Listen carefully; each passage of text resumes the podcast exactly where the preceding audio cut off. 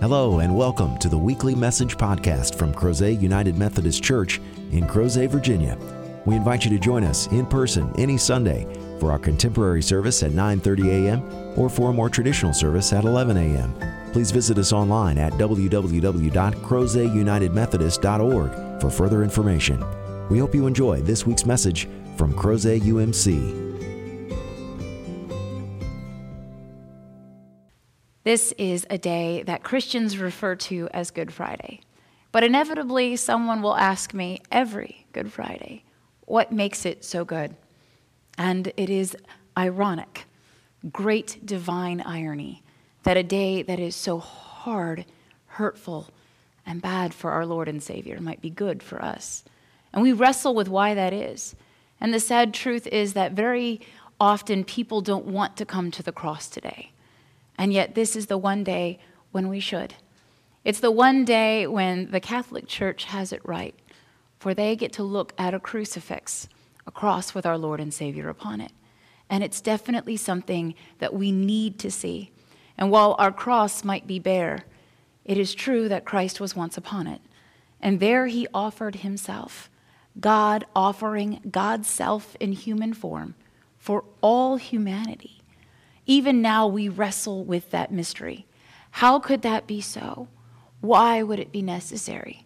In the Old Testament, we read about the sacrificial system, about how the blood of the lamb and the blood of those animals that were sacrificed acted as a cleansing agent, ritually cleaning those who had been sinners and those who had been polluted by their own sin. It was able to bring new life to those who made their offerings. And yet, as humankind continued to multiply, being fruitful in multiplying, as the book of Genesis says, so did their sin. It got to the point where there was no way that the sacrificial system running 24 hours a day, seven days a week, could keep up with the amount of human sin in the world. And now there are even more people. So God came in the fullness of time in Jesus of Nazareth. And there upon the cross, God made the last the perfect sacrifice, allowing God's lifeblood to cleanse us all. It's an incredible moment when we think about it, but it is sad. It is a moment that brings us great shame, for each of us have committed sins that necessitated that sacrifice if God was to cleanse us of our sin. And fortunately for us, God loves us so very much that God was willing to go that far for us. But many Christians will not celebrate. It is a sad irony that most of Christianity will not gather in worship this day. Christians are very happy to celebrate Palm Sunday. They are very happy to rise on Easter and sing the songs of the resurrection. But there is no Easter without Good Friday. There is no resurrection without the cross. And so it is vital for us to take this time on Palm Sunday, I challenged our family of faith here at Crozet to come and be here. Our scripture text reminds us that everything went wrong that day. Jesus had gathered together 12 apostles who had traveled with him, and he had sent them out into ministry. And they had had triumph and they had had failure, but they also had relationship and bond, not just with each other, but with Jesus. And other disciples had come and gathered. And even some of Jesus' own family had come and joined him in Jerusalem for the Passover celebration. But when he was crucified, he was abandoned, for no one could go onto the cross with him. And no one could truly get as close as they wanted to be. Even the women that were left at the base of the cross were not in close proximity. He was up there and they were down here. And most of those apostles fled in fear and terror, wondering if they were going to be next, hunted down. But this is our chance every year to not abandon our Lord and Savior. We were not alive on that day. And it's all too easy to say, well, you know, we weren't there. Why should we relive that? Because you don't have an appreciation for God's grace unless you can understand what God went through to give us that grace. Amen.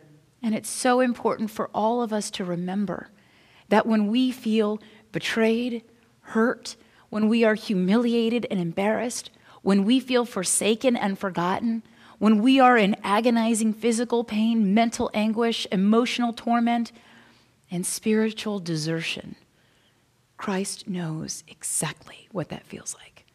We don't experience life in this world alone. We serve a Savior who knows what it is like to be human, who knows what it is like to suffer not only our own sins, for he did so on the cross, but also to suffer the sins of other human beings, to have their sin against him. And for six agonizing hours, he stayed on the cross. And crucifixion was designed to be long, protracted, and prolonged death. It was designed to create unimaginable physical suffering. And it was intentional that they would humiliate you on top of your pain and your distress. And so they nailed him to the cross and they left him in the heat of the day. But God doesn't abandon God's self in the persons of the Trinity. In the hottest part of the day at high noon, darkness came over the land, providing just a little bit of relief. And oftentimes we wrestle with what Jesus says right before he breathes his last My God, my God, why have you forsaken me? If you live long enough as a Christian, you might have that day yourself where you wonder if you too have been forsaken by God. But what Jesus was doing on the cross at that moment was quoting a psalm. He began the first verse of a song and those that were there, if they were paying attention, if they were to truly listen, if they heard what he was saying, they would have recognized that song. And perhaps they would have continued the psalm in their heads. Perhaps they would have joined in those verses, crying out for deliverance from one's enemies. But instead, once again, those that were gathered there that were already in the midst of watching Jesus' death as a spectacle, and those who were there to watch and revel in his pain and suffering and death, they did not understand. They thought that his cries of, My God, were him calling Elijah. And so they waited to see would he perform one more miracle? And yes, he would. But God does things in God's time and the miracle would be fulfilled on the third day. And all those that were gathered there had no idea just what they were witnessing. And those of us who have had the benefit of living our lives in a world that is post Good Friday, we are those that have been given incredible gifts of grace and love. Anytime we have failed, anytime we have slipped off the path, anytime we have wandered into the darkness, anytime we have turned our back on God and walked the way of our will, God's grace has been there every moment to welcome us home. Amen. The picture that we should see of Jesus isn't just of a Savior who suffers for those that he loves, but it is a Savior with arms wide open to embrace every single person. They are arms that are spread open to the breadth of humankind so that every person can gather close to our Lord and can find comfort in their time of need, can be reminded that they are not alone or forsaken, but that they are truly known and beloved. Good Friday is a day when we remember that gift. In my bedroom hangs a crucifix that belonged to my grandmother, which was odd because I thought she was a lifelong Methodist. And once she passed away, and we had the opportunity to go to her home and, and go through her things, I was shocked to find a crucifix. I was even more shocked to find out that that had been her mother's, and that she had saved it because her mother actually grew up Catholic and used to send my grandmother and her brother walking their way to the Methodist church for Sunday school and worship. And that cross has hung in my home ever since her death, and I received it. And I see it every day because it hangs above the light switch in my room. But today, when I look at it, I am reminded that everything that we have ever experienced, not just the bad, but the best, the good, the grace, the love, the gift of the body of Christ, the gift of the sacraments of baptism and Holy Communion, the ability to worship our God without persecution, the ability to sing the songs of our faith and revel in the pleasure of fellowship within the church. All of those gifts are possible because Jesus willingly went to the cross. And when I looked upon him before coming here to worship, I was so deeply and profoundly grateful. Today is a day when we say thank you, not just for the grace, but for the willingness of Christ to go through that for us, for those that we love, for those that have not yet been born, for those that don't yet understand just how glorious the grace of God is, and that it is for them as well.